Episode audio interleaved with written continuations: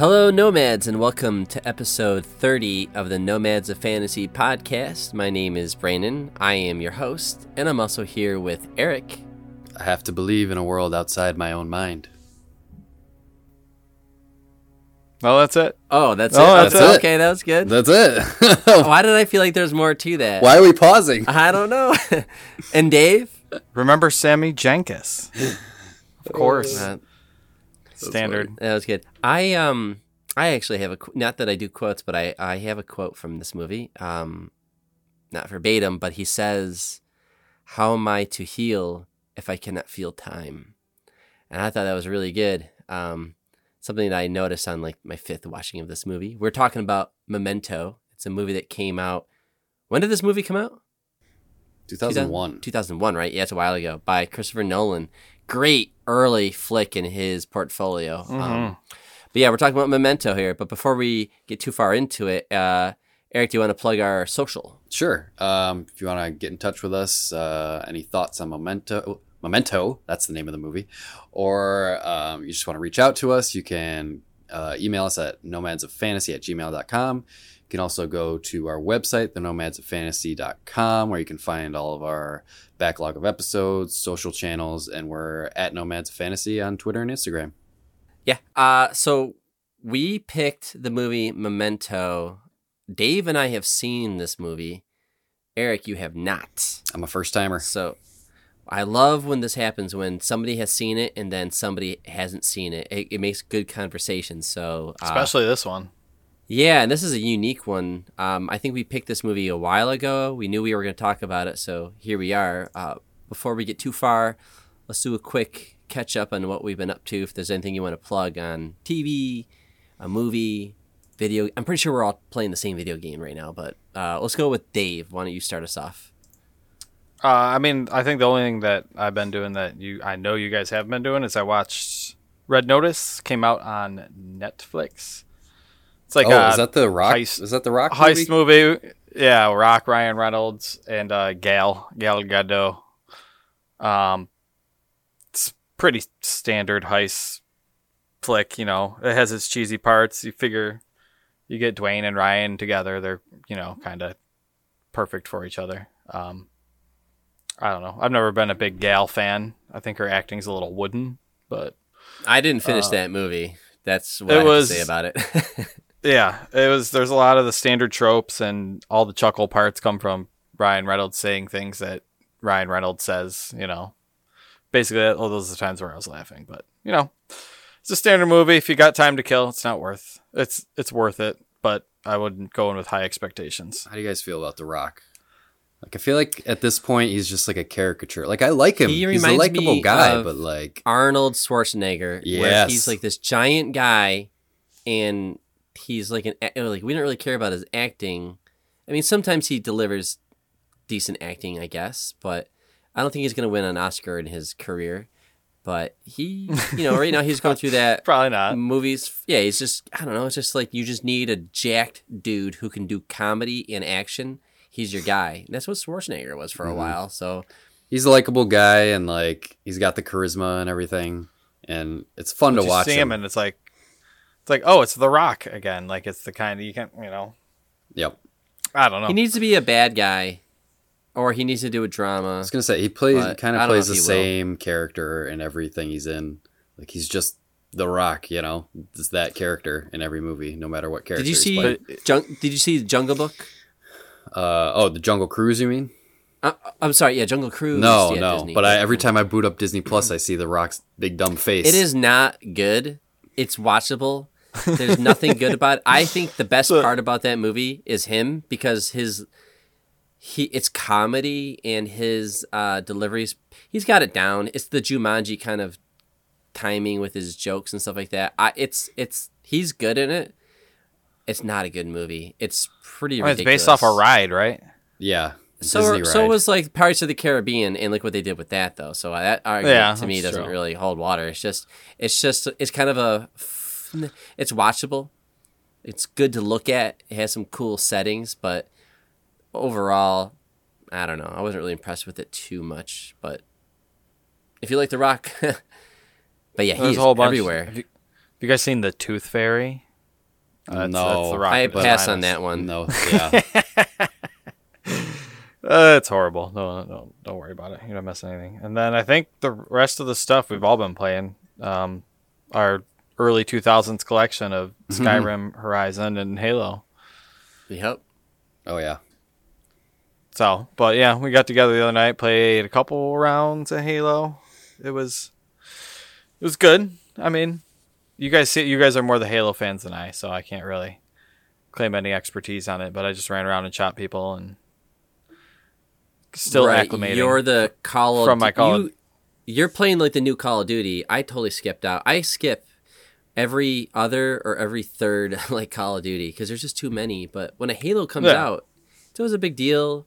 Mm-hmm. I don't know. Like I know your history with Halo is more or less just you dabbled with some multiplayer, did some single player, but for like Eric and I, I mean this is this is delivering on all fronts right now for us, and it feels good because Halo, the gameplay's always been pretty good and all that stuff, and the stories are pretty good, but nothing too game. I don't know, game changing or you know whatever to really make the the franchise relevant for like the mass audience. So it's nice that they put it back in the oven for a little bit and they came out. So it's kind of like seeing a dynamite Star Wars movie if you're a Star Wars fan.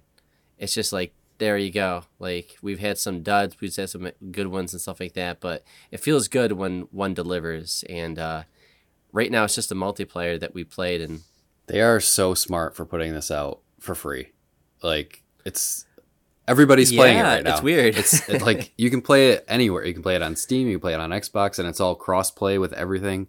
Like it's just so smart of them to do that. Um, and it's it's almost like a marketing piece for the campaign because you get in there, play some multiplayer with your friends, and then that gets you more excited for the campaign that's coming out. You know, uh, early December. So I'm super excited for that as well. Just seeing the ways that they're changing up the formula a little bit. Um, and like, yeah, like we were saying, this one feels like that experience you had back in the day playing Halo 1, but it has all those modern shooter sensibilities. But like just the just the time to kill and everything is so much longer in Halo that it becomes more strategic, which I think is why I like Halo so much over something like Call of Duty because That's what's getting me. yeah, It's the it's the run it's the running and dying because I suck at Halo. Yeah, There's like a there's a certain rhythm to the combat where like you can get through like half a click half a clip of your assault rifle and a gun butt to put somebody down, and usually you can get like two people with a clip and if you're quick enough, but the time to kill definitely throws you off if like if you get there and you're not getting those kills like that'll But Dave, you're a see. What's interesting is I think once it clicks for you, I think you're gonna fall in love with it because you like fighters, right? And mm-hmm. fighter fighting games is like one against the other, and you do like you learn the moves, you learn the timing, you learn the combos. With Halo, there are so many combos that you can pull off because you'll know, all right, I missed him a few many like a few of those shots I missed. So I know that when I empty this clip, it's not going to be enough. I can either, based on his distance, pull out his pistol, go for the head, yes, or I can run at him and slide and try to go for the punch. You know, so it's what I like about that. And then when you throw in other guns like needlers and shotguns and plasma grenades and all that stuff, I think that's what Eric means by strategic. Is like with Call Yeah. of Duty, if I run down a hallway and I run left, but the guy's to the right, I get shot from behind. It's just like who sees whoever first kind of has totally the upper hand to the point where like you're done in like three bullets, which is fine. It's more realistic. But with Halo, because of the shields, you have a chance to turn around. So that guy who opened fire on you, he knows that like, all right, I've depleted his half of his shields, but he still has enough where he can do some nasty moves and turn this thing around. So I gotta what? Back up, jump, mm-hmm. run at him, switch weapons, whatever, you know, and I think that's I think when you when you put together the the combos, your own combos, because everybody has their own style, your own guns. There's so many guns.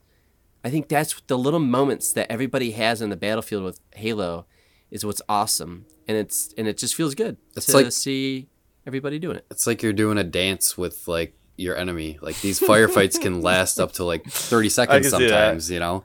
Like you're both just hopping around or like like you said Brandon, you there's visual indicators. You know when you got their shields down so you can go up and melee them and that's an instant kill or you can back away and throw a grenade or just run away if you think you can't win the fight. Like there's so many different options that you can do with Halo uh, over Call of Duty. Um, like it's not all about just getting headshots. Like that is satisfying if you're just sniping people in Halo, but like that's not what it's about for me. But it's getting in the you and I definitely having more fun with it than Dave, just because we have this relationship with Halo in our gaming, you know, hmm I don't know, history or whatever. But That's a good way to explain it, though. The time to kill or the the shields do present a different balance, which is it's a learning curve for sure. hmm Yeah, That well, that and like learning the maps because you have guns on the map rather than loadouts. And you know, Call of Duty, you start with the same gun every time. Here, you gotta either pick up a gun or just you know at certain jump points there are usually certain guns just sitting there waiting for you. But I do really like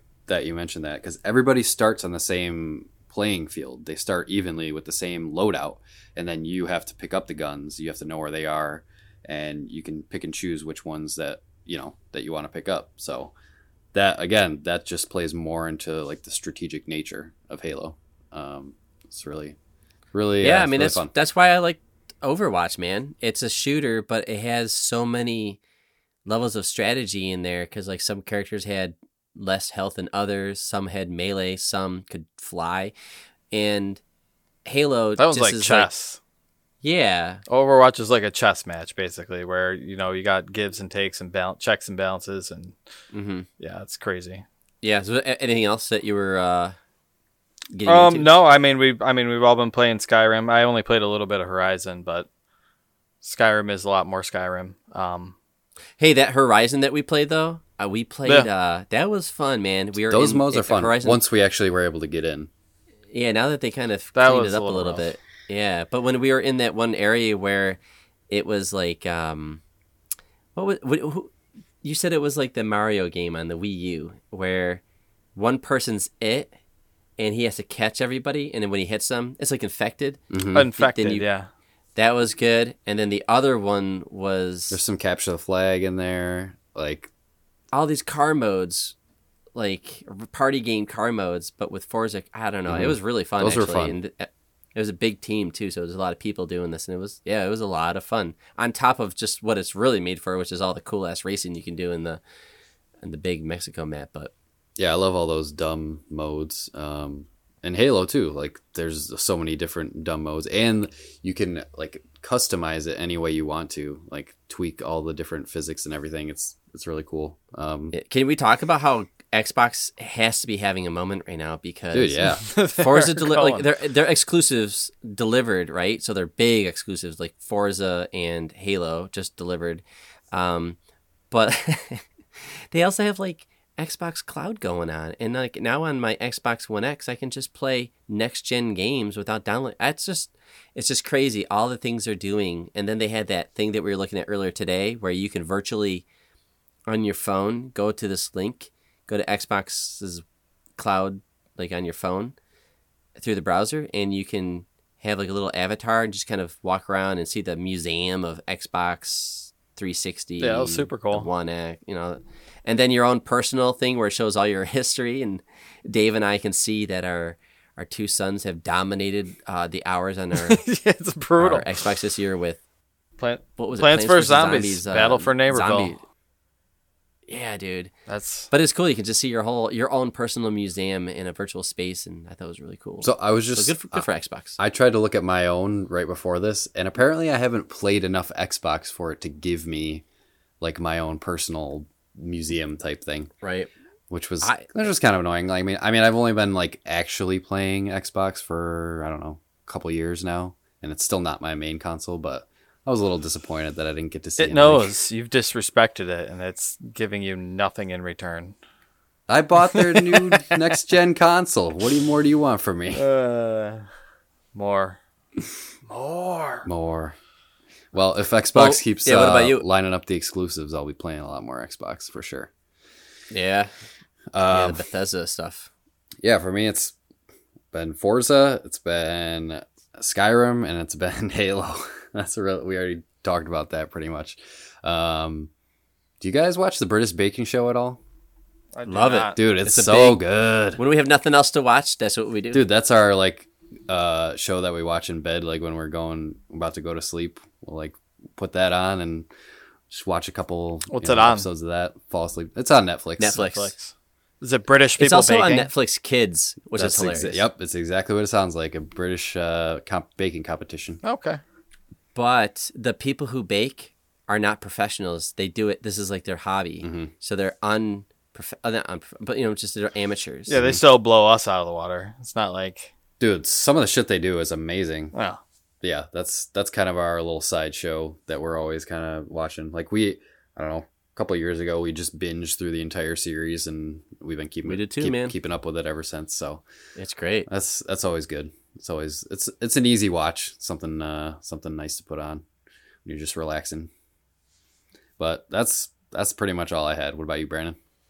Uh, other than working on more of the uh, It Takes Two with my son Jack, who's seven, um, we were just having an amazing time working on that game, and I I love that game. But uh, what you know what I did watch? Uh, my three year old woke up the other day uh, over the weekend, and he wanted to watch Chewie. He's like, all right. He's like, so you want to watch some Star Wars? He's like, yeah. And I'm like, anything else in Stormtroopers? And I'm like, yeah. Anything else?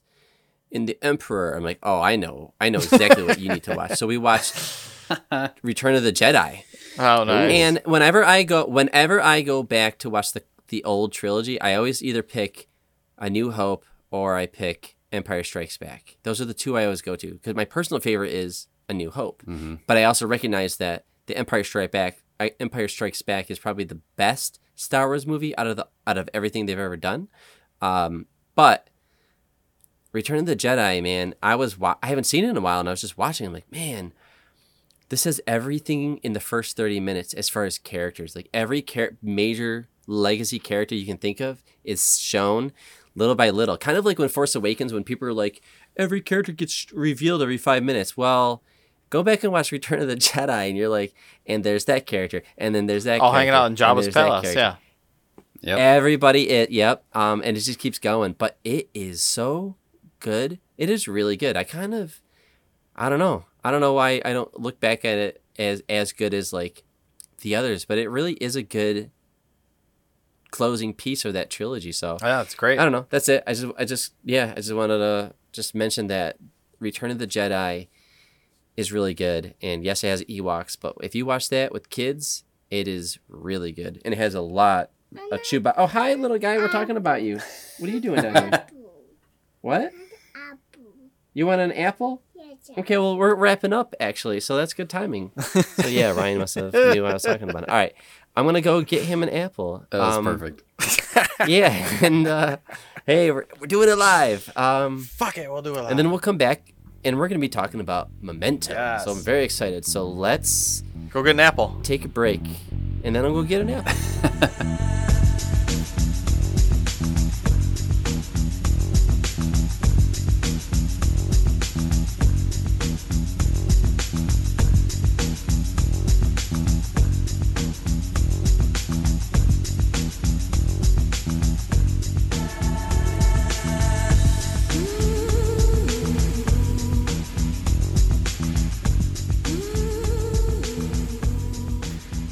we have returned and we're going to be talking about the movie Memento, which was made by Christopher Nolan back in 2001. Is that what, what we said? Yep, 2001? March uh, March 16th, 2001 was released in the United States. It was actually released in Venice in September 5th, 2000. So it's kind of weird. A, a different release there. Okay. but In the United States, it was, yeah, 2001. and this was written before i mean obviously was written before usually somebody writes something and then they, they make the movie but i'm just saying like his brother jonathan nolan Mhm. wrote this well eric i think you know this but do you mind just kind of sharing quickly the the background of the story maybe kind of and lead us into the plot and then just go over the plot and just kind of and then we'll go from there Uh, sure. So it was ba- like you said, it was based on a pitch by Nolan's brother Jonathan, who wrote the 2001 story Memento Mori from the concept. Um, and Nolan liked it so much that he wanted to make it into a movie. And it's technically not um, billed as an adaptation because the film was released before the short story. So I thought that was interesting. Oh, I didn't know that. Yeah. Okay. So- So that's cool. So the film was released, and then shortly after, the short story was published. There's like so I a thought that was there's a story about it how they like they went on a car trip with each other and they were just discussing projects or whatever back in like when they were correct. 20 years old or whatever and obviously Jonathan had already come up with it and then Christopher realized that it was such a fucking awesome idea. I'm going to make this into Yep. a movie. yes, sir. Uh, yeah. If we want to just do a couple, a quick synopsis of the plot. Um, we got our main character Leonard Shelby, played by Guy Pearce. Um, he suffers from ant- anterograde amnesia or short-term memory loss, um, and he basically forgets everything uh, between like approximately 15 minutes. Like after 15 minutes, he'll kind of just forget what he was doing or where he is. Everything kind of uh, I'll say 15 to him. like 30 because It's some scenes in this in that movie is like, man, it, yeah. Right. It depends how long you keep his Um, focus kind of. Yeah, Yeah, that's true It too. just takes like slamming a car door is enough to distract this guy. Well, that's why he was saying like he always likes to look at people's faces and looks people in the eyes when when he's talking to them, so that like he it helps him to recognize their face and remember a little bit who they are during that. well, he's good at reading people. That was always his Yeah, right. his skill. Yeah. Exactly. Um, so basically, he's searching for the people who attacked him and his wife. Um, they raped and murdered his wife, or so we think in the beginning. Um, he's basically doing this whole investigation, um, and he has this whole system of Polaroids that he uses uh, to keep track of all the information that he can't remember. Um, and he also has like a bunch of tattoos all over his body, which I thought was a really Permanent cool notes. as well. Exactly. Yeah, he has like John G raped and murdered your wife right across his chest there, so he never forgets it. And he has such him and uh who, the the tattoo artist have such a good eye for typography. So I just gotta oh say, yeah, I noticed that. Real good they did font a really work. good job. Yes, it was really good. And for like him doing uh, his own self tattoos with like a ghetto jail pen uh, needle there, he does some pretty good work. um, so yeah, that's I mean that's basically really it. We just kind of follow him um, investigating uh, who killed his wife, um, and he's meeting all these people. Uh, the film is told in a, non-linear narrative. Um, so basically, it's reverse chronological order. Um, well, there's two parts. We can get into a little bit of the uh, the structure of the film here. So you have the black and white scenes, which are told chronologically, um, and they're told from a an outside perspective. And then you have the colored scenes, which are in reverse chronological order, which are basically everything from Leonard's perspective. I would say all of it's Leonard's perspective. The black and white is him on a phone call, and it takes place before all the events that happen Right. during the uh, the colored scenes, which is we see the final scene, which is all right. So we're getting into spoiler territory at this point. So if you haven't seen this movie, it's been out for a while, Why are you It's really listening to this? and yeah, you know, Yeah. um, there's it It's just fantastic. Go it- now. and and it's a sh- it's a simple story. If you think about it, if you saw this in chronological order, it would be like okay, whatever. Kind of It would be okay, but not. The editing is everything. yeah. the way the sh- the scenes are figured out play very well into this gimmick. I'll call it a gimmick. You know, this Mhm. little hook of going backwards. You know, and be and it makes sense to go backwards because he, the main character Leonard, is suffering from short term memory, and it's it's interesting because have you ever heard of such a thing? No. Have you ever met somebody with this? No. Uh, or probably not.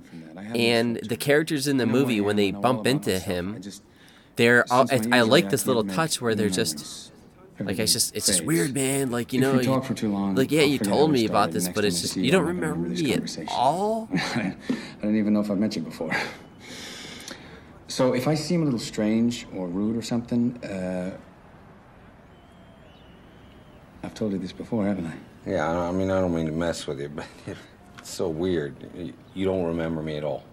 No, We've talked a bunch of times. I'm sure we have. and everybody, even Natalie, when even after they have sex and they kind of forgive it, she does a forgive and forget more or less in, with her her story with him, but she's like, I think you'll remember me, and he's like, I cannot remember. So next time you see me, will you remember me?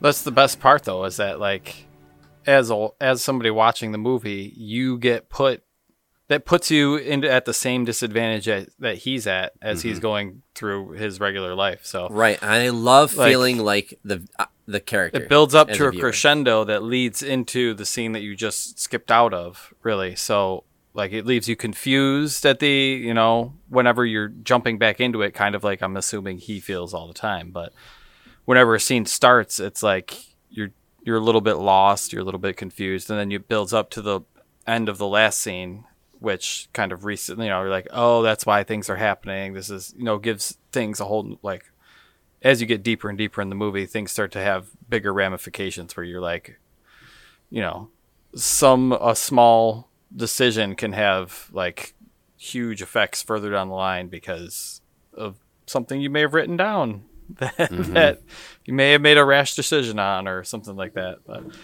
listening to Christopher Nolan just explain the movie and he did me and Eric were just watching the same video of like an mm-hmm. interview with him where he draws the timeline out as like a hairpin, so it's like a real long U, and he like co- he shows it's just insane the like the thought that went Yeah, into go on this. YouTube and you can mm-hmm. see this. Uh, he- he's got a little blackboard behind him. He kind of just shows how he kind of set it up, and it is really cool. I, I mean, all right, I think to to keep us all aligned, I think we need to have a conversation about what the story actually is, though, so that we can appreciate all the little things that, like the scenes and the the editing and the characters and stuff like that. But like you kind of gave us the premise of the film, but the plot is really um, Leonard is with Teddy, and Teddy uses Leonard, right? Because Teddy Teddy is this cop, as he's so he claims. And you don't really know who to trust, but he claims that he was the cop that was assigned to his case, and the guy got away, and he felt bad for Lenny's condition, and Lenny even though he has short term memory, um, this is where it gets a little bit weird, but the death of his wife, which was caused by him constantly poking her instead of her asking for her injections for her diabetes. or Well, we don't like that, know right? that for sure. Like everything is kind of Did everything she is die? Left we- up to interpretation at the end, from my perspective, Okay. anyways. As a as str- I someone s- okay, as I someone struggle- watching it for the first time, like there's a lot of questions like, um, is his wife actually dead? Uh, was fucking uh, Sammy Jankis actually a real person, or was he projecting himself Is he onto Sammy this Jankis? character? Yeah. Right, exactly.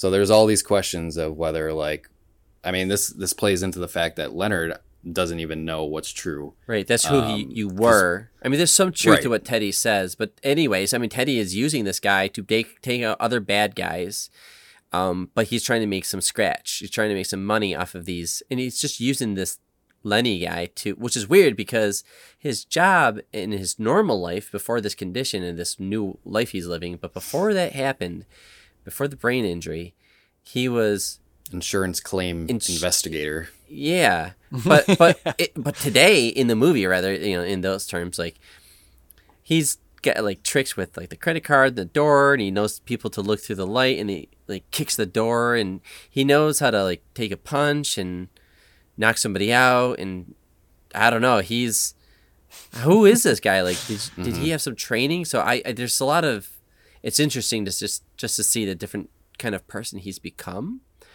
But uh, but yeah, but this Teddy guy, we don't know, but we do know that he's a cop. He seems to be a cop. Seems to be a cop. He claims he is. We don't really see any proof. because he's involved with like drug deals and stuff and Sure, some kind of shady though? shit. I don't know. I Yeah, who honestly, knows, right? uh, by the He end, shows I a was, badge a I couple was times, but- questioning. Yeah. yeah. But he flashes it so quick, and who does he flash it to? we didn't Not- really see it like full on. no like, official. Yeah, Yeah, so we don't we just take his word for it. But he's in this area and he's basically being used to take out some guy who has the same initials as the guy he's hunting down that he thinks killed his wife. Now, even though he's already so we say, I mean we, we have to believe Teddy, but he killed the guy who I don't know, did at least try to kill his wife and um did the the brain damage to him and he got that justice uh off the books with Teddy's help, but because he can't remember. Because we see the Polaroid of That's- that with him with a smile. Yeah. And So he says. well, that's the thing about this movie. He's we don't taken know. advantage of constantly. We don't. Yeah, we don't know. Like, do we trust everything that Teddy told him? I don't personally. After watching it from, I don't like when it all converges at the end. Teddy kind of lays it all out there for him, but I don't. You know, I don't 100% know if Teddy's telling him the entire truth or. But he could real, because he'll forget. So that's the thing. Like Teddy also knows. Like he knows that this guy can't remember shit. So I could say the real thing, or I can make it up to keep to calm you down. I mean, I think that's the fun of this movie is trying to deduce like what is real, what is fact, what is yeah, dude. what is all in Leonard's head, which all I mean, from the like you said, from the perspective of this movie, the entire everything that we see is from Leonard's perspective and everything we see is in his head. So like we get into this unreliable narrator um territory throughout the whole movie where like we don't know like what is true, what's fake. Obviously, Leonard is making up his own facts for his own motivations. Like we see at the end. I know we're skipping around a lot, but we see at the Well, end uh, yeah. that Leonard kind of made up this whole case in his head to give himself purpose because he has nothing else in his life. Well, that's why I was fumbling trying to set up from the beginning because we didn't even know it's true because he's even in on like Leonard is in on making up this new life because Right. he's like, you know what? I you know, I I don't know why he even does this, but he he talks about halfway into the movie at some point he talks about the story of Sammy uh who the the the big thing, the big catalyst for him on why he didn't believe that Sammy was telling the truth, or it's in his head, or some some somehow he's a fraud, is because you should still be able to learn through like pain, through like repetition. your phys- Repetition, through repetition, yeah, and like Instinct. instinct exactly. And the test that he had, no matter what, you would your body, even though your brain might not, your body at some level should know because of instinct. Don't touch this thing because it's gonna shock you, and it never. And there's like that's his brain knowing what's going on, and he's failing on purpose because he thinks if I don't know, he doesn't. He's not thinking like the way they're thinking. So that's the way he's able to expose Sammy and say you're a fraud. Now we don't know if Sammy's real. There's that whole quick cut near the end of the movie where somebody walks by yes, and you I was going to bring that up. And like Sammy was only like it's weird though because Sammy was married in the throughout the film we we think that Sammy is this guy who was a fraud and Basically, has the same condition that Leonard has as well. We didn't mention that. yeah right but then then Teddy's like no he was never married it was your wife going there to talk to you that even doesn't make sense. He just says that, but like, why would she go there to talk to him about what? Like, why would if he has short term memory, why would he be able to do? How could he do his job? And then later on, and I know we're skipping all over the place, but like this is what the movie does. It like unravels like crazy. And at the end, you even see a scene where she, when literally at the the final scene, when um when Lenny's driving down the road and he's talking to himself. Uh, well, he's talking to himself the whole time, but he he's talking about I could create a new whatever. I can just do all this stuff. I can get a new tattoo with a new fake truth and tattoo on mm-hmm. my body. But he has all these tattoos on his body, and his wife's supposed to be dead.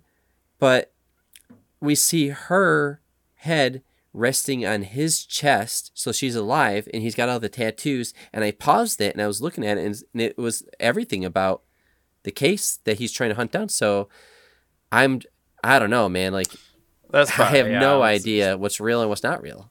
Yep. because that could be a, a you see a lot of things switch too and when he stays at natalie's you can see like some repetition there um i don't know it's the way that they the way that you tell it like you learn you learn more about the people as as you're going backwards through it which is kind of crazy too the whole natalie angle where like when you first meet her you don't know I don't know. You think she has the best intentions, and then as you keep jumping backwards, you find out Mhm. more about her, and you find out that she's really just a complete asshole. Like, uh, Everyone in this movie is trying to manipulate Leonard for their own benefit. yeah, it's pretty. Yeah, it's pretty rough. Yeah, the way they handled Natalie was really good. Uh, because like you think you can trust her. All right, she's good because the guy at the ho- the motel straight up or whatever like which is like, yeah, well, we're booking you twice because we know you can't read Because you're going remember." by you're going mm-hmm. by what's written on the Polaroid cards, because you know just as much as he does. Yep, exactly. But yeah, As you go backwards, you find out that everything that's written down isn't exactly true. It was what was what he thought was true in those 15 minutes, basically, right. and then everything resets. how does but- he know to check his Polaroids though? Like, how does he have the instinct to know that I have a map, I have Polaroids? I, I don't know. I think he I have just these has, tattoos. yeah, he just has everything in his pockets, like, and he just checks his pockets constantly, and he pulls out the Polaroids. But yeah, that's, so that's repetition then, Right. right? He has so he because yeah, has the condition because he's at least learning through repetition. You'll get this flash of like he, he'll see like something on his arm and then pull down his sleeve, like like he did forget the tattoos were there, but then he just like saw a flash of it, and then he'll look at it, or like he'll have like um just his boxers on, and I'll see his tattoos on his thighs and stuff. So, uh, it's just yeah, I don't know. There's a lot of there's a lot of things like that. Like how does he know? Like how does he even know he has this condition? I mean, the the reality is though he was used by Teddy, and he takes out that Jimmy guy, I think, and he gets killed. Lenny Mm-hmm. kills him, and he puts on his clothes. For some reason, he's like, was weird. "Just take off your clothes." Why? Because yeah. I want blood to get on it. And then, but then he like kind of forgets. He's like, I don't know. So he he wears that guy's clothes, and I then he goes to Natalie's creating bar. this whole new like reality for himself. You know, he's constantly doing this. He's just It constantly takes a picture of his car and he Right. writes my car on his note. exactly. Which which you're wondering why is Teddy like, what the fuck are you doing with this car? Like half an hour earlier in the movie from a previous jump, and then you realize, oh, that's why he's asking him those exact questions. There's a lot of like, yeah, it keeps looping back in on itself, which is I don't know, keeps answering its own riddles, which Mm-hmm. makes it super, super fucking cool to watch. So Eric, we haven't even asked, but Dave and I have seen this movie. Did you like this movie? I did like it. Um, I mean, I I don't know. I wasn't like blown away, I should say, but I I did like it. I think it was. I think it's a great film. Um, and the way that it's structured and shot and edited, I think is you know some of Nolan's best work. But um, yeah, I, th- I thought it was good. Uh, I don't know. I have. I don't know. I have mixed feelings about it. Not, I'm like I said. I think it's good, but I I don't think it's like amazing. Dude, it's a 20-year-old movie. Um it's it's a smaller flick. It's but it's it's a Christopher Nolan flick. Um I mean, what else? but yeah, like, like what, he's what he's put out Inception since like you've seen Inception before. I've seen So, Inception. that's- I think, um, because Nolan, I mean, Nolan always has that classic twist in his He's got- movies. He's got, got, Um, like crepe. he likes his layers. Time, though. he does like yeah. his, yeah, like, uh, like I said, this, the, I think it's genius the way this film is structured. I think it's super unique. I haven't seen anything like this film before. Like, the, there is nothing like this film. no, and that is that is to its Which that is- is to its credit. There's some movies, but yeah, this is definitely like the whole bit going backwards. I think may have done it maybe in a short film, but Mhm. The I, being a is it, this is is this a noir, Dave? Uh, I don't think so because it's got like color and stuff in it. yeah, I don't. I I forget some of the rules, but the, being the, the Investigation, kind of. Yeah. in the way he talks, the monotone kind of voice where he talks, exposition internal- galore in- and internal, internal dialogue. Yeah. Mm-hmm. Like why why is this guy chasing or am I chasing this guy? What's going on right now? And he turns the corner and the guy shoots at him. Oh yeah. oh, are- I'm being chased. Like he's that kind of chasing shit. me. Yeah. Okay, so what am I doing? Oh, I'm chasing this guy. No, he's chasing me. Yeah. The Freaking the great. comedy in this is actually pretty good. The the whole waking up in the bathroom or realizing is like holding a bottle of wine. It's like, I don't feel drunk. And then the funny like and what does he do? He takes a shower and the guy comes like back to his own apartment and he's like, What the fuck is going on here? And like ends up beating the shit Starts out of him. wrestling it naked, wrestling him in the bathroom. yeah. It's just his first reaction was he's just sitting in a bathroom with a bottle of booze and he just no take a fucking Take shower. a shower. I Oh. know. There's some things that he does that are a bit odd. I'm mm-hmm. I, I I I think this movie takes place in the 90s even though it was filmed in like the early 2000s because the vehicles, the style, No cell phones. the, there's no phone. Yeah, everything's like a hardwired telephone. Uh, and also Lenny looks like the lead singer of Stone Temple Pilots a little bit in this movie. He does hair. not. Scott Weiland. Don't talk about him like he's got like a he's got like a military flat top. Weiland was much What? cooler than that. And that dirty that dirty stash. All I see is uh what's his face from the Oh, you're talking about Teddy? Teddy, yeah. Oh yeah, Teddy. So Teddy's I my favorite Oh, character you're in this film. You're talking about Guy. Guy looks like yeah, the main character looks Singer. like the lead singer of Eh, I guess I could see that a little bit. All right. The bleached little. hair coming back a little bit, but Teddy, no, the yeah, the guy from uh, I you were Sopranos and Teddy. no, Teddy looks like a no.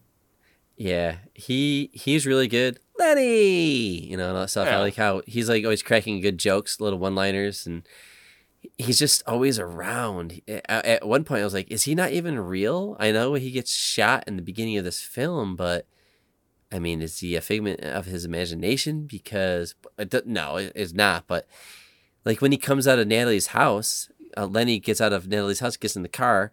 Teddy's just in there, just there, always around. And I don't know, this guy is creepy. He's always He's an undercover watching He's Lenny. Nothing else to do except fuck with Lenny. He's sliding notes under his door and calling him on the phone. And I'm assuming that is who it was on the phone in the black and white. Oh, scenes, yeah. was Teddy. Yeah, It had to be right. Yeah. Yes. Yeah. Well, he's the only one that really knows what's going on. So we believe, but and I think he's straight up Well- using him, and this is his way of manipulating him. And he slid the photo uh, under the door of him, like the Polaroid of him smiling. Ah, He- yeah. Yeah, he's the one who supposedly took that photo. Yeah. So how do you guys feel about the character of Natalie? I don't like her. I don't. I. Well, you, you liked her at first, but then as time Well, rewound, I mean, weird. I. I didn't love. I don't know. There's something about Carrie Ann Moss's performance that I didn't love overall. Um, some are some scenes are better than others. Some Yeah. scenes her acting is stiff, and other ones were good. But yeah, like she- I I it's noticed almost that. like you said yeah it's almost too like over the top um like i know she's trying to like manipulate uh leonard into getting to do what she wants but um like in the beginning with the scene in the bar like where she's just i don't know treating him like complete garbage for no reason was kind of weird to me no, um, you know why? why because he She's- showed up and her boyfriend's clothes. and oh his that's right okay i forgot and about that she part. knows that okay, this guy see that makes more sense my- now boyfriend. I mean, like she knows he's like a criminal, but she's so that's why she does the whole spit. Thing. okay but then she starts feeling taking sympathy because like she knows that this guy is that makes petty, so that's that why makes she her character even more confusing to me. I don't know. Right? No, that's why. Like her performance isn't great when she when she does when she does the whole betrayal and kind of takes advantage of him and makes up the whole story about like she needs to shake off Dodd, right? So what does she do? She makes up this whole fake scene because she knows you're gonna forget, and she's really mean to him. And That then, is a yeah, that is a pivotal moment in the movie right there. Write it down. She steals all the pens. Concentrate, concentrate, concentrate. Keep it in mind, keep it in mind, keep it in mind. Come on, I gotta find a pen, I gotta find a pen. I'll write this down. Write this down. Exactly what happened. I gotta write down exactly what happened. I did like that scene a lot when yeah she stole all the pens, stuff in her purse, and he was like frantically looking for a pen, and he was trying to keep his eyes on her in the car so he wouldn't forget. And then yeah, the car door slams, and then it's all of a sudden like he just completely forgets what just happened, and she comes in and does this whole He sob usually story. he usually does have a pen on him in his pocket, which was kind of weird. But Yeah, that's true too. Like he always has that sharpie that he's writing down. I must Thin tip sharpie. Lenny, uh, it's it's funny because that's the truth. He killed Jimmy. He- uh, you know, the whole scene with Natalie, that's true. Mm-hmm. Yep. He, you know, uh, the stuff with Teddy is true. Like we know everything that we see is what happened, but everything outside of that, we don't know what to believe. And Lenny even says this early on. He says that memories are unreliable without context. We need facts. But he also understands that facts can be inaccurate. And that said early in the movie, and it's so true because at the end we see he makes up his own facts Yep. and everything else is filled in without context. We have no idea if Teddy is saying the truth at all. And that really just makes everything kind of I mean it's just kind of sad. It's it, this it, eternal doom that Lenny is stuck in where he just can't break free because he's just constantly being used by well, I mean he killed Teddy now, so maybe he's more free. uh, the one thing weird thing He's I gonna- thought is like he, he tattooed the license plate number on himself. Like that's pretty specific. Like the Yeah. more stuff, the more facts you find, and the more specific you get, the harder it is to keep repeating the same Yeah. loop so of like finding somebody. after that leads end after that lead ends which it does when he kills teddy like what's i guess what's next after that like obviously he's gonna make up his uh, something else for him to follow Uh, but He gets his memory back, and hilarity ensues. of course. let's get the sequel to moment to memento Uh, there's a there's a character we don't know his name, uh, but he's like halfway into the movie, and he is staying at room nine, and I feel bad for this guy because somebody knocked on his door, dude that, and when he that was great when he went to open it, Lenny is there because he does the whole peephole trick, and he sees somebody, and he did the credit card thing to unlock it, and then he just waits for the person to peep through the the the peephole, and he kicks the door, knocks down this guy, and he realizes it wasn't room nine, it was room six. that guy didn't know what hit him I was just like, could you imagine that just- happening? Yeah. you gotta open up the door and you get knocked out he's just like sorry and leaves it's, it's pretty good Oh, one thing I was saying, thinking about when I did, I start, I tried to watch this with the wife. I don't know if you guys did that. Oh, years ago. Yeah, not recently. i didn't tried- this she time was- but i i want to i want her to watch it because i think she would like it Oh, she okay, gave me cool. the, oh, I remember this movie. This movie was great. Blah blah blah blah blah. It reminds me of why I end up watching all like the flashier, actiony popcorn movies and crap like that. Is because she falls asleep a half hour into a fantastic movie every single time. It never that's fails. my wife too yep I was like, oh. So I ended up watching the last seventy five percent of it by myself, but with still fantastic.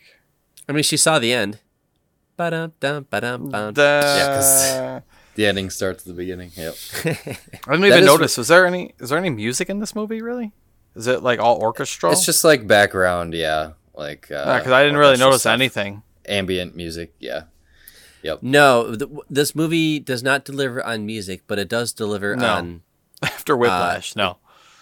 like um he has a monologue like he has that Carrie Ann Moss like she's just she has her head just sitting on his chest and he is just talking to himself for like a solid minute and a half you know where he says the whole like how am I supposed to heal if I can't feel time kind of thing he just is constantly talking he's talking about remembering his wife uh so there's a monologue there there's a lot of cool quotes there's some funny ones there's uh you know there's the characters. A lot of the um a lot of the lines were improvised too by Guy Pearce, which I thought was cool. Like a no lot of shit the, really a lot of the well, especially the uh, the lines on the uh, black and white scenes. A lot of those were inter- Im- improvised by Guy Pearce. Which, he, he which is had some of his best acting was in that. I thought he was really good. For, could, could you imagine like holding a fucking phone with somebody's camera in your face Mm-hmm. and having to like, I thought that I felt tense during those scenes because I'm like, who's he talking to?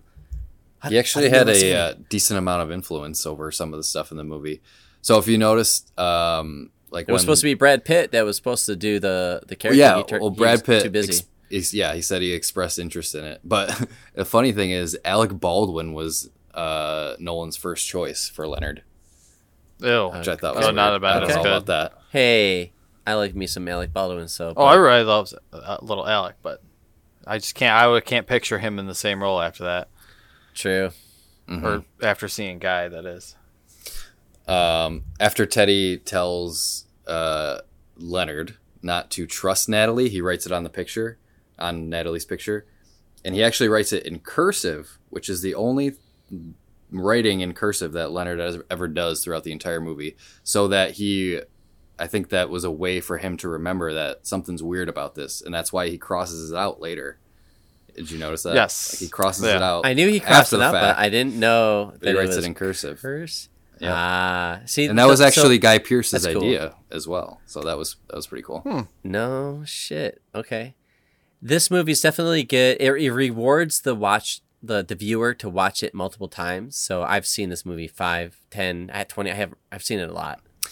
I do want to watch it again because I, c- I can see I can see how it would be better on a second watch because you know what's coming.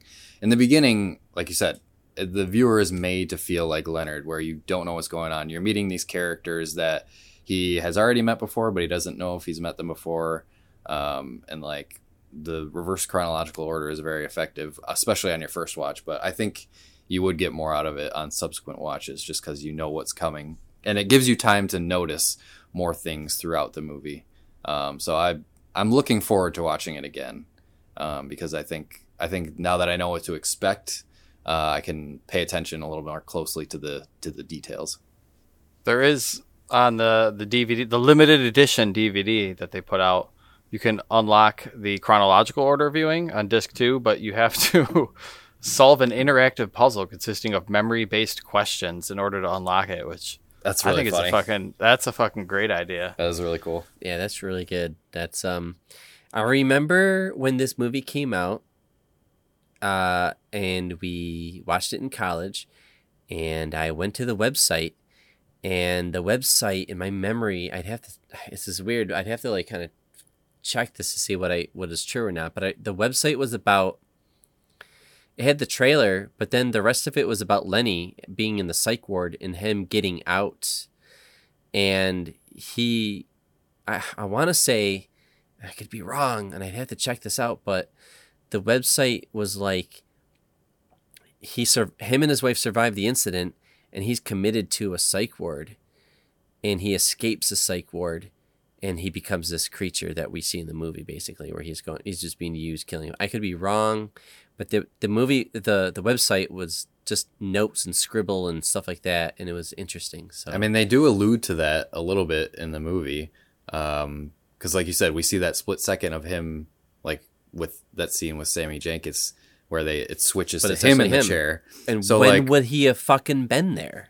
Right. It must have been in the past. This was it was in the past. Yep. Probably. Yeah. Right. Everything. and we know we can't trust Teddy. So I don't know. That's but that's what makes this movie so cool. It's not only it's not only a good detective story because it's just like it's got the characters and it's got like these things, but and it's not just the whole format of going backwards and forwards with the different scenes and stuff like that, but all of it together with the you know with the, the characters that they created and and then just not knowing what to believe and that makes so much sense because this guy is eternally locked in this 15 30 40 minute kind of loop where he just uh, he remembers up to the incident and then that's it and he's just stuck in this like where am i? No short-term memory in it.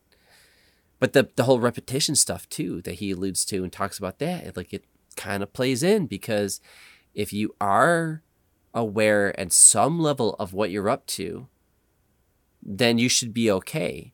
And here he is, you know, meeting up with a prostitute at one point and just kind of not even sleeping with her. He just he just wants her to just kind of reenact the scene, like the his uh, his wife. Just I just want to remember her. Uh, he does he does that, but then he also burns her stuff, the stuff that reminds me him of her. And he's done this. He says, I must have done this tons of, I must have burned hundreds of your stuff doing this before. So this is not the first time. He remembers, he has this instinct, he has this gut feeling on certain things. So he kind of destroys those things. And it's like he wants to, on some level, remove this old life and that's why he i don't know it's weird but like that's you don't know where the fuck this movie is going to go and it ends on a very cool it's not a cliffhanger because it's the beginning of the movie i don't know Mhm. what that would be but like it's just like where what is he really doing then and he just killed teddy so what is going to happen to lenny after this we don't know Find find the next poor sap that gets that license plate number. Yeah, it's, it's just a cycle repeats They'll itself. figure out a way to blame them, and or either that or he'll just kind of i mean the other option there's two options. He either does repeats the cycle again or he just fades into you know obscurity into his own mind and then he gets committed to a psych ward again and lives out the days of there like i feel like there's only those two options which he um judging by his actions at the end he's probably just going to keep repeating the cycle until he gets caught with you know murdering these random people how many pe- how many cycles have you think he's gone through too? That's the thing is because you don't know how long he's been repeating this cycle with well with or without Teddy, I guess. If Teddy is to be believed, Mm-hmm. Yeah. then If you te- if you think yeah exactly if you think Teddy's telling the truth, then he this is like the whatever second one because he's done he killed the because Teddy just kind of says that there it was just random junkies that came in and invaded your house and we found him and you killed him and then he's kind of on the second journey with him so I guess this would be the the second loop. I feel like a year or so has gone by. I'm That looking sounds at the about right. tattoo. The tattoo ink would start fading after a certain point, right? So we know it's not too long. It's everything's pretty fresh looking on him. Mhm. Um, he looks like kind of like the same age as more or less. Uh, and he yeah, he would have been caught by now. I mean, Right. you know, he can't be doing this for 10 fucking years and somebody would somehow he would fuck up. He would just I mean, come on, every 15 30 minutes he's in this loop. That's just also driving, true. like- driving around in a That- murdered person's car wearing their clothes. that was a that was another area where you kind of had to suspend your disbelief like like you know how is he getting away with all these things that he's doing and like how is he keeping himself so organized brandon like you were like you mentioned earlier how does he know that he has to look at these photographs so he can remember i feel like it's just a plot device um, It's like a full time job for Teddy though, because if he's using this guy on the side, he's got to keep tabs on this guy every half hour. Mhm. Like, come on, Teddy. Like, you know. So I would say, yeah, this this is like the second or third, at most, third time he's used Lenny. He's pretty confident in his abilities too. He's like right in the beginning, well, at the end, but whatever. When he's supposed to meet Jimmy, he's like, "You're not gonna go with me." He's like, "Nah." And it's like, It's just like a you just that confident that Lenny can survive he's this? like a free Mhm. loose I mean, he's a end because even if he gets caught, he's not going to remember what's That's going true. on. Like it's just like a Yeah. you're s- That's sending in a, a get out of jail free card because I guess if he, he yeah, he'd That's have your picture, I guess, but other than that, but he does show up like you know ten minutes behind him when he goes with uh when he goes to meet up with Jimmy, Jimmy G. Do we think that Sammy ever existed? Do we think that that was all fake, Sammy and his wife? We know that Uh, his wife, well, we don't know, but Teddy says the wife, Sammy's wife, didn't exist. I don't know. Yes. I go back and forth on this. It could either be like all made up in his head, which I don't believe it's all made up in his head. I think Sammy was a real person that did have the same condition of, as him, but I think the details of it aren't exactly true, and he's projecting himself onto Sammy, um, his own experiences. That's just what I, think, anyway. What a fucking I don't know. for as rare as this disease is, what a fucking coincidence that he's like an insurance That's- adjuster, that's and he, one of his main claims is this guy, and then he gets the same exact disease. That's kind of why I think that, like, like when J- Lenny says, no, Lenny doesn't say it. Uh, I don't know. Mustache Man says it at the end that he wasn't a real. He didn't have a wife. Um, and that Sammy was just like a con artist that he investigated, and then he just kind of puts his disease onto him in his Right. bone brain, kind of. Yeah, like you said, yeah, I think Sammy was a real person, but he's just projecting himself onto Sammy. Yep. Brandon looks confused now. I think I broke his brain. Yeah, you just got me thinking. That's that's why this movie's so good, is because it's it's a right. it's an onion. You just keep peeling layers back, and you're like, oh shit, every single time. Yeah, I'm. I'm. I mean, I, I, I literally am. As we record this, I am. My head is spinning because now that we've been talking about this movie for just over a half an hour, it, it is like an onion because there's so many layers to this movie where you don't know intentions and you don't know what is true, especially when when Lenny is straight up lying and we see these cuts where he's in the psych ward and or he is making stuff up on the fly. But why is he doing this? Why is he good at kicking down doors and why is he good at punching people and like where, where's where's this second life coming from know. of the- him? he goes by his instincts, and his instinct as a insurance investigator person was that he could read people. So like basically, he's reading people constantly, and he's using that skill that he knew that he had previously to read people to like make his notes more or less. And that I don't know. You can see how that goes fucking ass But he can't read people because Jimmy was innocent within reason, but Jimmy didn't really need to be killed. Um, he, Natalie, he couldn't read her multiple times throughout the movie, and even his. But I mean, from every wife. fifteen minutes, that's But his wife, like he couldn't even like kind of figure her out because he would ask her, "Why do you keep reading that book? You've read it like how many times?" It's like a- after some point, like uh, that was and but it's so on the nose because she just likes it Mm-hmm. and that's it. doesn't matter i just like the story i don't care if i know what's coming up next and he's like the whole point of a book is to not know Well, what's maybe that's why he keeps he keeps murdering people is because he likes it. And That's kind of a, that's an alliterate. That's a metaphor right it, there. it 100% is that's where i was kind of going we're like if you strip away the facade of fitting into society maybe he's a psychopath deep down inside we don't know but this incident created this creature and uh bad people. I mean why else would we i don't know it's just weird like how would you even put together a case to find the guy who did this to you and your wife if you can only remember 20 minutes?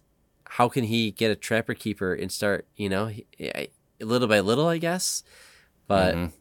i think deep down inside something inside lenny was always there and it was kind of violent. He's he's sometimes he's concerned like in the, when he when he kills jimmy and he forgets that he killed him and he's like he hears a car and he's, he's like hey mister i think somebody's hurt really bad. You know he doesn't know that he did that. You know and he's concerned about he's concerned about dodd at one point. He's like who did this to i have no idea. You know like I, it, his initial reaction sometimes in the situation is of concern. But it ultimately is always Len- lenny you're the one that keeps kicking people's ass or killing people so it's kind of in your nature That is true. for an insurance guy that you, yeah, he, he it, it all, yeah, it does all come down for to violence for him. Like you were saying before with the shower scene, like he was just in the shower, and then his first instinct when someone walks in is to jump out and start beating the shit out of him for no reason because he doesn't remember, like he doesn't know what's happening, he doesn't know what's going on.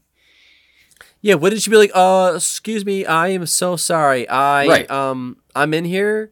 Is I have a condition. he doesn't know that it's his. r- How does he yeah, even remember? He has a doesn't know that it's not his room. yeah, exactly. Yep. It's very That- weird. That goes. That's It's almost like this movie.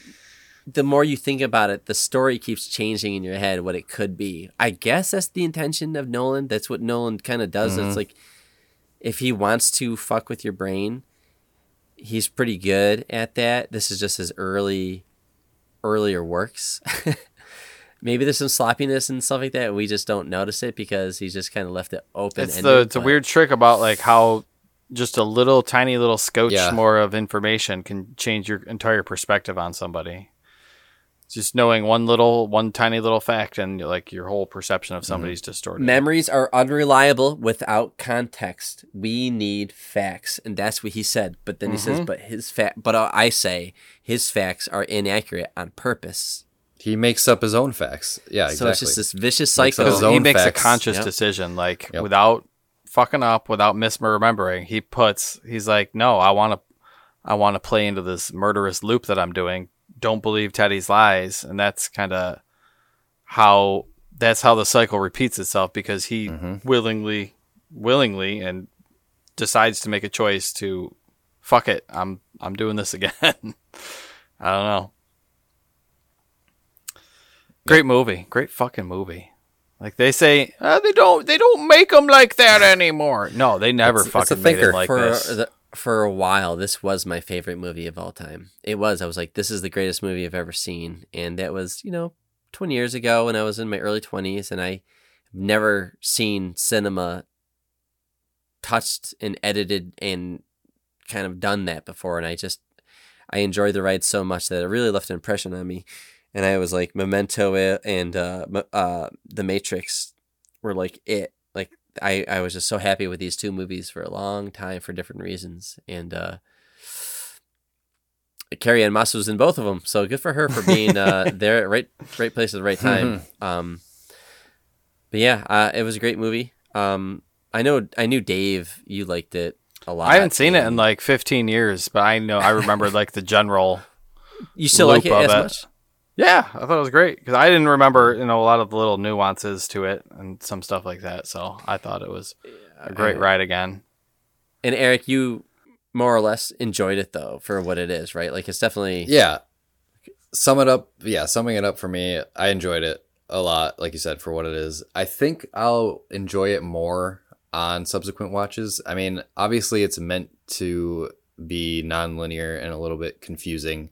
So I think that's where some of my like frustrations came from because I I mean I left with a lot of questions, which obviously is the whole point of it. Um, but I think watching it again will help me pay closer attention to a lot of the the details because I know you know I understand the structure, I know what's going on, so I'm I'm definitely looking forward to watching it again. Okay. Yeah. Uh, I would say this is a movie for anybody who's a fan of film. If you just want to see something maybe a little bit different, uh, you know, that's great. I mean, at this point, I'm assuming everybody's seen this and you just want to hear a conversation about the movie. If you haven't seen it in a while, it does hold up. You know, I'm, I'm always nervous going back, and we did this with Die Hard, and you know, some movies don't hold, and some do, and some age very well, and all that stuff. And Where does this rank in the uh, Nolan pantheon for you guys? Uh, well, I will go first with that and say my favorite movie of his is The Prestige. I'm with you there. I love that movie. I don't know why I love that movie. I've seen that movie like four or five times too, and I just I love it. It's so good. What about you, Dave? What is what is yours? Uh, I'm I'm looking at the list now, and I do have some Nolan holes. Um, I have a No, couple Tenet Nolan just holes came as out. well.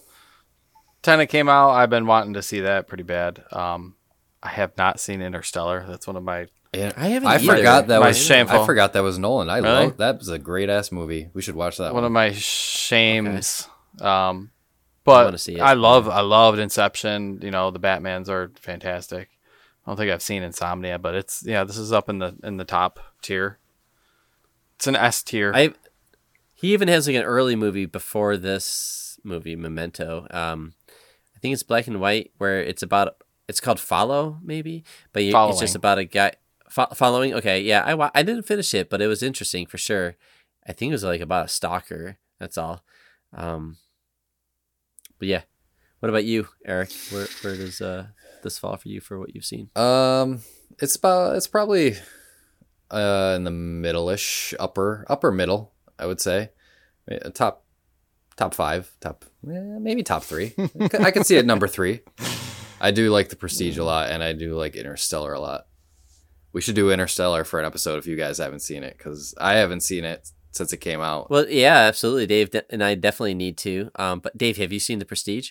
no, Oh, that's another Oh good. my we should just I've got so we should just I've do Nolan. Nolan hole. We should just do some Nolan episodes. Fuck yeah. the Prestige is I'm so down. good. The Prestige is the result of a good story with great editing, just like this Mhm. movie, where it's just like he just knows how to edit his films, or somebody knows how to edit his films, but he just understands the power of editing. And that movie, The Prestige, does very well, and it has a great twist at it at the end and all that stuff. I'm, I'm a sucker for a movie with a great twist. I'll say. Yeah, and that's a good one. That's M Night Shyamalan meets like Christopher Nolan or like whatever, but it's Christopher Nolan, and Alright, it's it's a good movie, and it's got good acting. Um, okay, well, yeah, uh, I think we talked enough about this movie. Uh, that was awesome. It was so cool to see that movie again. I'm glad I watched it. So, if you listen to this episode, you know how to get a hold of us. Just type the Nomads of Fantasy on anything at this point. I think it- you'll just You'll find us everywhere. our website, our Twitter, or whatever. Uh, but just you know, let us know what you thought of this movie. Even if you've seen this movie, let us know what you thought after all this time. If it holds up, what were your favorite parts? What makes this movie so recommendable for you to your inner circle? And other than that, I think it's game time. And Eric is gonna wait. Dave and I have no idea I hope what it Eric works. has in store for us. It's uh, it's gonna be it's gonna be a surprise, but this is an innovative podcast. We do experiment all the time, so I hope people enjoy the uh, innovations that we bring to you guys. Uh, we try to keep things fresh here. So, by all means, Eric, uh, if it doesn't work, they won't know because I'll figure out something in the edit. So, perfect. let, yeah, let's let's take a break and then we'll uh, we'll play a game.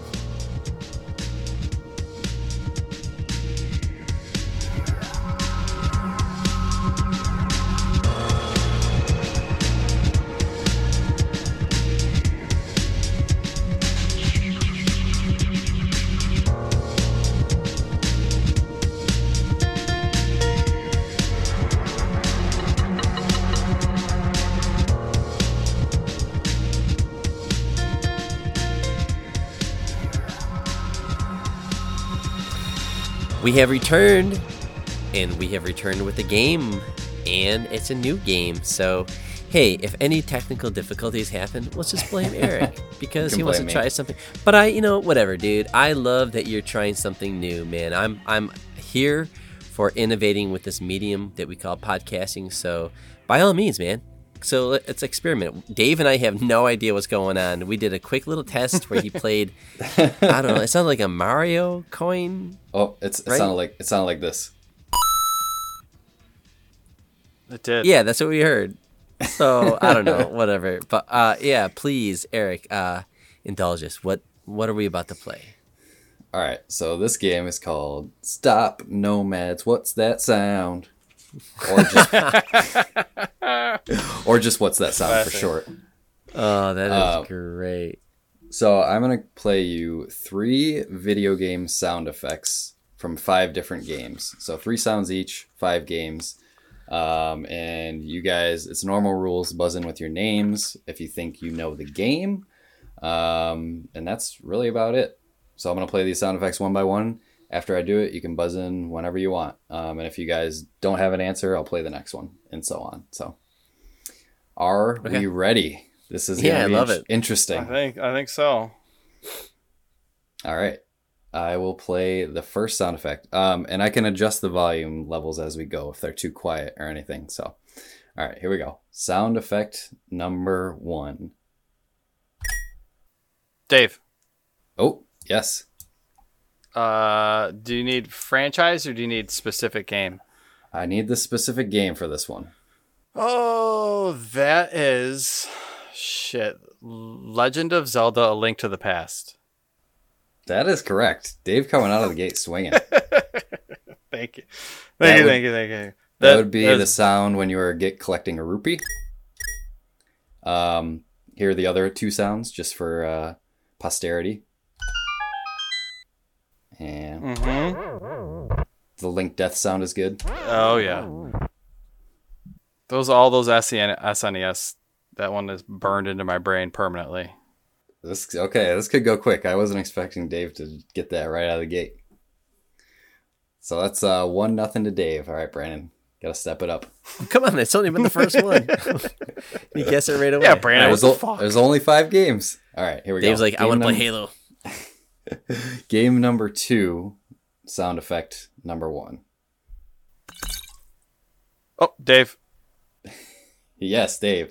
That is the sound of drinking a potion in Skyrim, or picking Yes, up a potion in Skyrim. Yeah. it's yes, Skyrim. it is. Yes, it is. Good job. I was like, he's gonna be. It's like, is it Oblivion or Skyrim? And as soon as you said your name, I'm like, yeah, it's fucking Skyrim. Yep. Yeah. Uh, Alright. Here are the other sounds. They were pretty. Uh, I didn't want to go too difficult for this, but get your drawing your weapon Okay. sound and your foos. That one, the, the healing potion, the healing spell always drives me insane because it's got this like tinkling in your hand. I don't know if it's like too tinny or it's too trebly or something, but I always have to put my healing hand away when I'm like just walking around because Yeah, None you of the other- that ambient sound. I'm with you a a little bit on that. none of the other yeah. hands like do make any noises really, except for f- the fire one makes like a little burning, but that one's that one's not even really noticeable. But oh, just a Skyrim note. Well, All I right. have to step it up. That's two. That's two nothing. Brandon. God. Two nothing, Dave. Listen, if you get the if Dave gets this Or- next one, it's game over. Well, we're playing them all, but Oh, we are playing them all. Um, okay, this next one might be a little tougher, but maybe not. We'll see. All right, this is sound effect number one from game number three.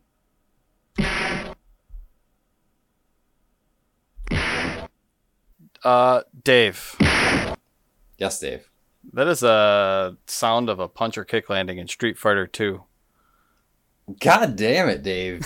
How did you know that? I thought that was Contra. I was like, Wow. Dave tickets the 3-0 sweep. okay, I, don't know, like you- sound sound effects are so I don't know they're very uh I don't know it's like when you get like you smell something and you get taken back in time or like you hear like a song that you haven't heard in a long time and it brings you back like oh just those little All right. those well, little sound effects. Dave yeah, sorry, officially I, won. I had nothing. Dave officially won 3-0, but Brandon, if you, you can get these next two for redemption. Uh, here's the other two sound effects for Street Fighter 2, by the way. USSR.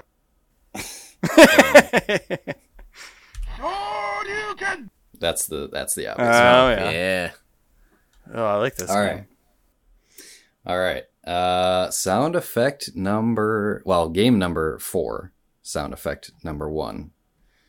Brandon is just playing for his pride here. Here we go. Ready?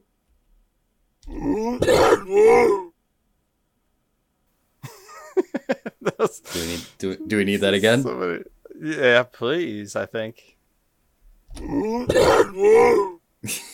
That's a good one. Uh, I'll, I don't know about this one. I'll, I'll just, I'm just gonna say Sea of Thieves. Incorrect. I'm trying to think of games that you throw up in. Uh, hmm. So it definitely sounds like somebody ch- up chucking pretty hard. Yeah. It's a double. It's a double chuck. Let's get that one more a- time. God, that is, I'm gonna fucking gag. That is disgusting. Uh, I'll say uh, Fable. Incorrect. Okay. All right. All right. It's getting interesting. Okay. Number two. Here we go. Brandon, Yes, Brandon. Left 4 Dead. That is correct. Mm, good one. Yep. I knew you'd get that one. Well, that game, it's all about the sound. That's that game uses sound like I've never experienced before because you know what monster or enemy type is up there by the sound effect. So that was a boomer. That is a First one boomer. was a boomer. and Let me guess. this- Yeah, what's the I- next one? What do you think it is, Brandon? I'm gonna guess it's gonna be the uh like the the the, the music that cues up when danger's about to happen. No, I went more classic than that. Ready? Pills, Pills here. You know? Pills yeah, here. called it. Yeah. oh uh, man, I okay. did not play enough of that game. That was good. Okay, Brandon. Brandon's gained what some. the fuck? Why was bit that in there? All right, watch me get the next one. This one might be a little. It might be a little tougher. Easy on surface level. You'll see what I mean. I do need the specific game here, though. Um, okay, last game. Here we go. Sound effect number one. Brandon. Oh. Yes, Brandon. Diablo three. No, but good guess. I'm gonna say uh, the new God of War. No, but also good guess. I considered having that one in here. Just a, boy. Boy. So clearly, yes, clearly some kind of chain whippy type thing. Oh, I, I thought it was a potion being drank. My bad. All right.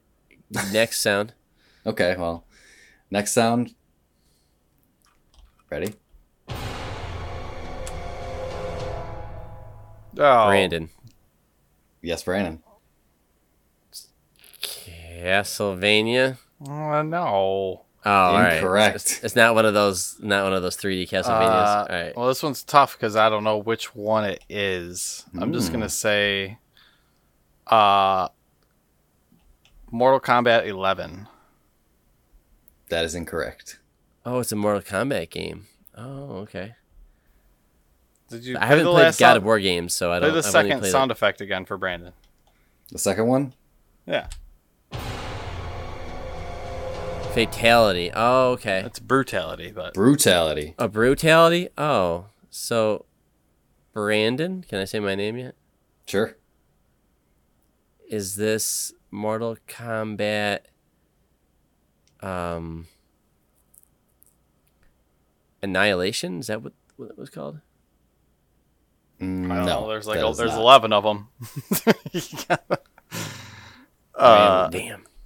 I'll I'll We'll work play, my way we'll back. play the last one. Yeah, we'll play Alright. the last one. Right? Ready? I mean, it's Mortal Kombat. We all know and love it. Gami Lami Ha. Yeah. So we know it's Mortal Kombat. So it's Scorpion. MK10. Oh, is that Mortal Kombat Seven Scorpion's performance? Well, actually, No, in Mortal was eight. Kombat 8, he says, "Get over here." In Mortal Kombat 10, he says, "Get over here." Uh, I want the. Do you got? Do you have a soundboard up there? I want to hear the Raiden. No, these are just the three that I pulled. Oh, I can do I'm- it for I you. I mean, Kamehameha! but I can do these two together.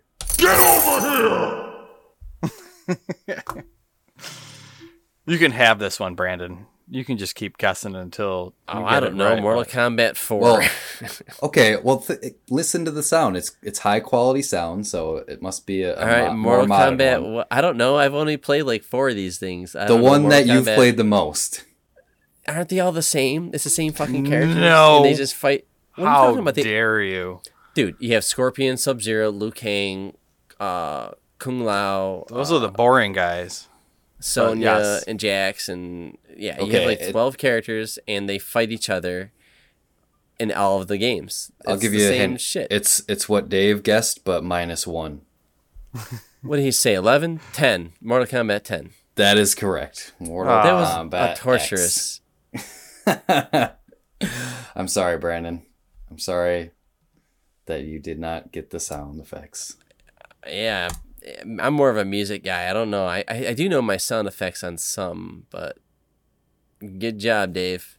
I like this You one. know your sounds. I, I'd I'd do some uh, some some chip tune music one of these times.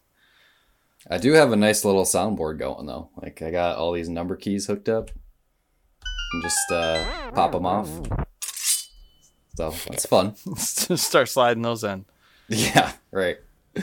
Well, that was fun. Yeah, maybe next time I can hook it up with some video game music. But it was actually I a would like to see you do like something like like a shotgun shot because it's like it's either you know or you don't, right? Like he knew a fucking rupee sound. I I haven't played a fucking Zelda game in like 30 years. I have maybe I didn't play it enough. I had no fucking clue that was Zelda, right? And I played those games. But if you do the shotgun shot, like is it Half-Life? Is it Call of Duty? Was it PUBG? Like there's so many it would be really cool to like kind of hear a weapon or a sound that's like in other games, but Yeah, this you know, was our one specifically. Yeah, I was, This I was our test chance, run. Dave. this was our test run, so I didn't want to make it too hard. But and if we do it next I'm time, I'll, impressed. I'll make it a little bit harder. Uh, well, I don't know if it's no. I think it was hard enough. I think Dave just knows his shit when it comes to sounds. I was like, he knew specifically that was Skyrim. I was like, is it Skyrim? Is it Oblivion? Boom, he already knows. That was good. Years and years of repetition. Learn through repetition, just like Memento. Yeah, just like Lenny. Lenny. Lenny. All right, well that was fun. Uh, I like the name of the game. I thought that was really cool. So yeah, uh, Congratulations, Dave. Thank you, thank you. Checks in the mail. what's what's on the schedule for next week? I believe that is Skyrim. Oh my goodness. Okay. So I have spent so much time in that game, but ever since I got this update, I haven't really been able to play. It keeps crashing, but they just updated it. And then there's another update coming. It's weird, but I think I just gotta just you know, just delete everything and just start fresh, which is just pains me. It's the way to do. go. I'm hoping It's good. Yeah, it's been so I mean- long though. It's probably good to get a like a good re regrounding in it because after a while you just have so much shit. You have so many weapons. Like I want to fight with all of them at once. It's good to get a good, good True. baseline. And there's some new mods out there too. I just want to see the new mods. Yeah, if you go into the, I want to go into the creation club and just start like specifically hunting them down and doing them. I might have to do that for this Okay. Yeah. because, uh, like they they are pretty tucked away. Uh, if you look at like the descriptions on some of them, like you have to go to the specific bar in solitude and read the specific book on a table, and like that'll start the quest for you. So it's gonna it take a little bit of diving to figure out what's what, what's new, what's not new. Yeah, there's. I know the the game's been out for ten years. At, at this point, if you're listening and you've played the game, like play, refresh if you want. We're gonna be digging into this game. There's a lot to talk about with Skyrim. I feel like we'll have to uh, restrain ourselves a little bit because it could easily go into like a three-hour episode because I know we all love this game. It's definitely one of my favorite games of all time. So, yeah, just just uh, I would start now. Just kind of refresh yourself. There's so much content. Dabble with the mods if you want to, or the story, or just walk around. Just literally just go and just walk around. Something's bound to happen. That's really cool. That's what's awesome about uh, Skyrim in the series. I mean, Oblivion was good and Morrowind was good, but uh, something about Skyrim, the chance of a dragon just showing up, some vampires fucking with you. That game is fantastic. Uh, we will be talking about that for the whole episode next week. So in the meantime, I think we can get out of here. Dave wants to sneak in some Halo. Let's do it. Yeah, get a little bit in. I need some practice, apparently. You need some practice. Yeah, Hal- Halo's fantastic. All right, well, let's get out of here. Peace out. Safe travels, nomads.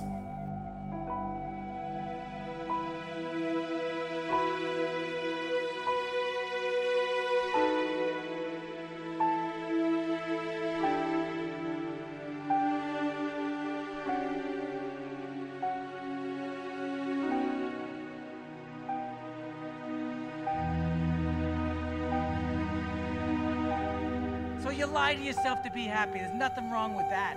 We all do it. Who cares if there's a few little details you'd rather not remember?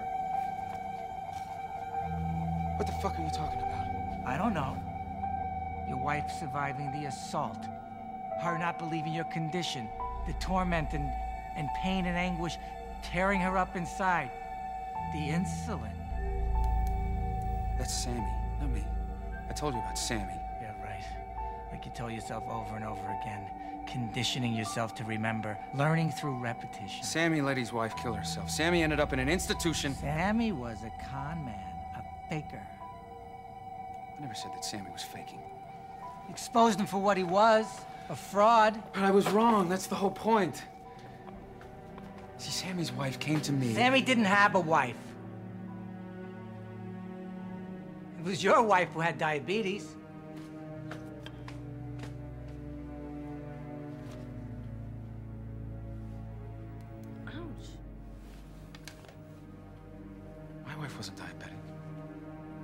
sure?